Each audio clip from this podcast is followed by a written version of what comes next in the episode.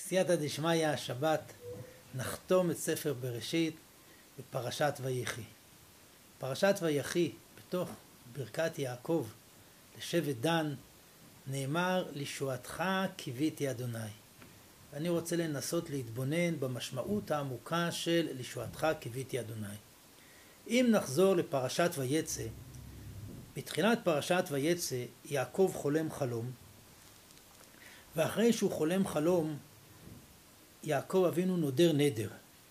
וידר יעקב נדר לאמור, אם יהיה אלוהים עמדי, ושמרני בדרך הזה אשר אנוכי הולך, ונתן לי לחם לאכול ובגד ללבוש, ושבתי בשלום אל בית אבי, והיה אדוני לי לאלוהים. יש הבדל בהנהגות בין הנהגה של שם הוויה לבין הנהגה של שם אלוהים.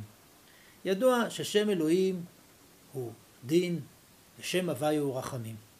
אבל מה המשמעות ששם אלוהים הוא דין?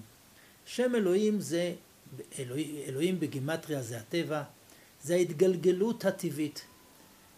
ושם הוויה הוא הקדוש ברוך הוא, שהוא במידת הרחמים משודד את המערכות ומתגלה בסוד המסיבות המתהפכות ומנווט את הכל שהעולם יגיע לייעודו. אם אנחנו מתבוננים בחלק השני של ספר בראשית, בחלק השני של ספר בראשית כמעט ושם הוויה איננו נמצא. יעקב אבינו אמר והיה השם לי לאלוהים. כלומר ההנהגה של הקדוש ברוך הוא שהוא מנווד את הכל היא תהיה חלק מההנהגה הטבעית שיש. ויעקב אבינו מגיע לארץ ישראל ומרגע שהוא מגיע לארץ ישראל, שם הוויה לא נמצא אלא שם אלוהים. שם הוויה נמצא בשלוש מקומות. פעם אחת שם הוויה נמצא בפרשת יהודה. בפרשת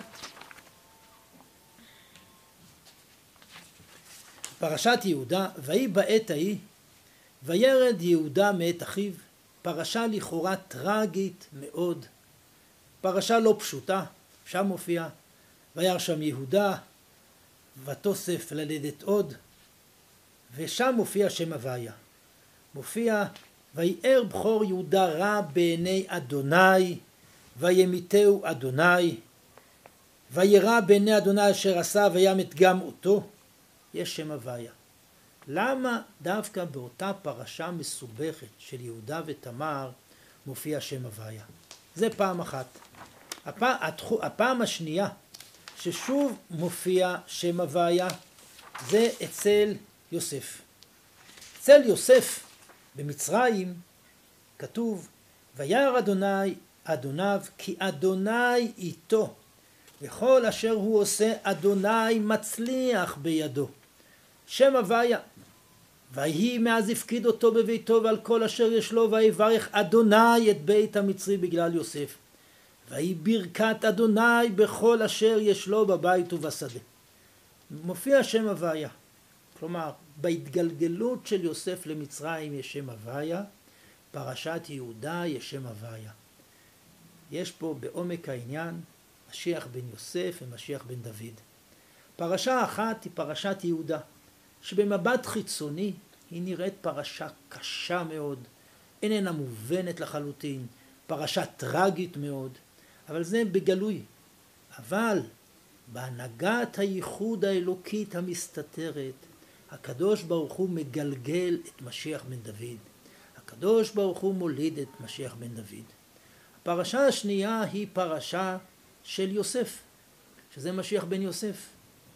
ושם הוויה מגלגל את יוסף, והוא איש מצליח, ויוסף במצרים זה לא על דרך המקרה, יש השם הוויה.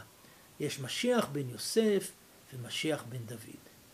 והפעם השלישית היא בשבט דן, שזה חותם את הספר בפרשת הברכות של יעקב, בשבט דן, לישועתך קיוויתי אדוני. מאוד מעניין שיוסף הצדיק אומר לא אתם שלחתם אותי הנה כי עם האלוהים.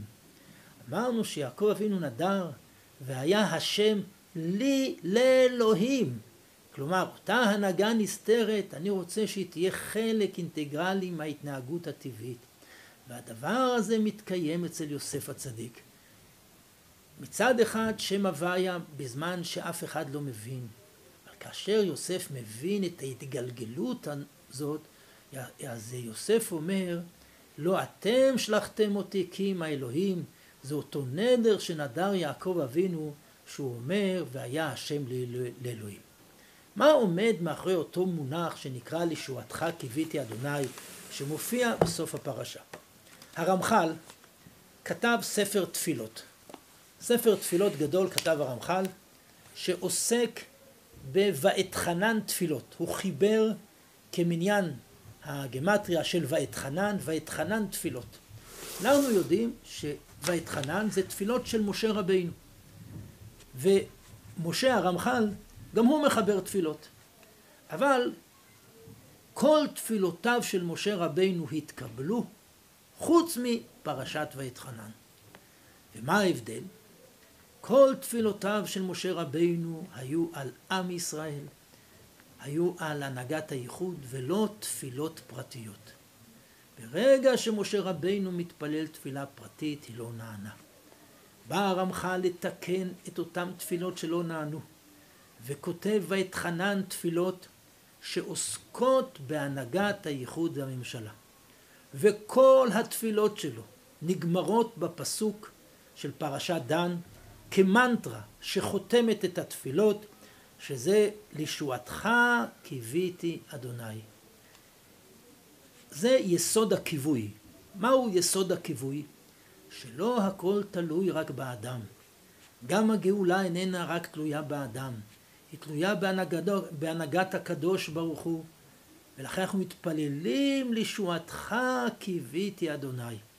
החידוש הגדול שיש לנו בסוף הספר, סוף ספר בראשית, שאדם יכול להתפלל על הנהגת הייחוד.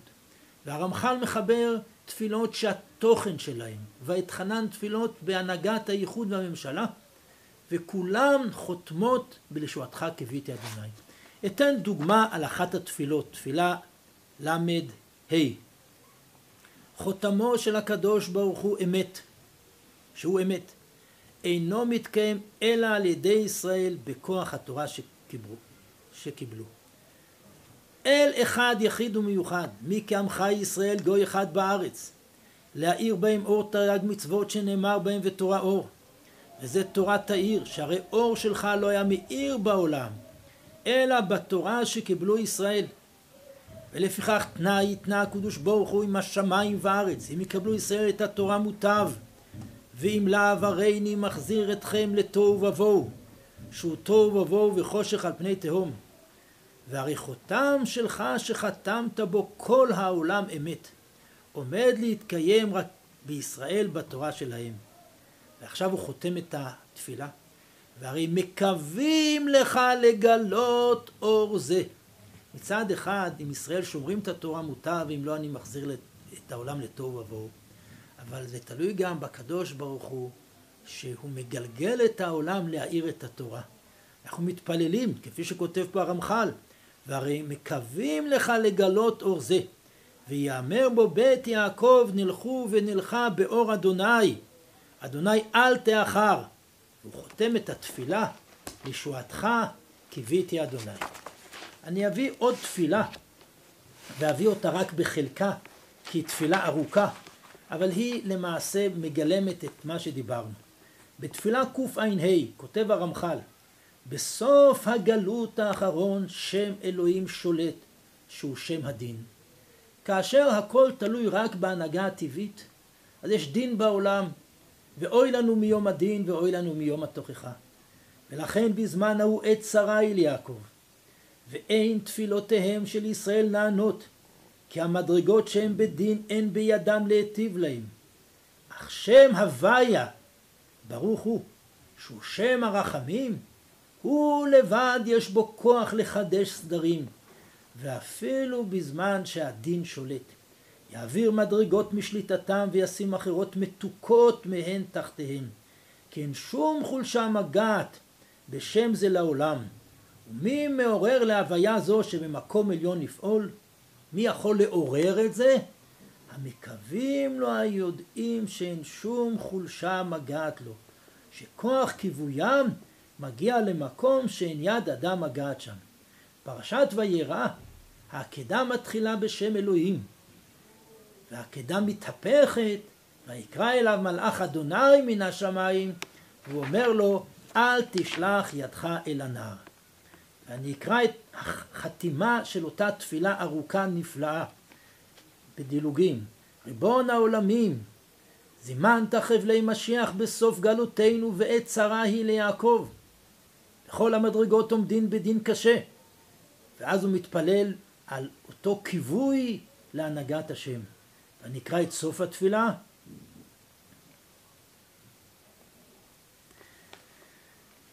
אבל למעלה במקום שליטת שמך הקדוש. ודאי לא יעף ולא ייגע, ואף על פי שהם מדרגות עליונות גבוה מעל גבוה. שאין עלייתם של בני אדם מגעת לשם, שם הוויה אין עלייתם של בני אדם מגעת, הרי בכוח הכיווי שלהם יוכלו להגיע גם כן אל המקום הזה. ויאמר בהם, וקובעי אדוני יחליפו כוח.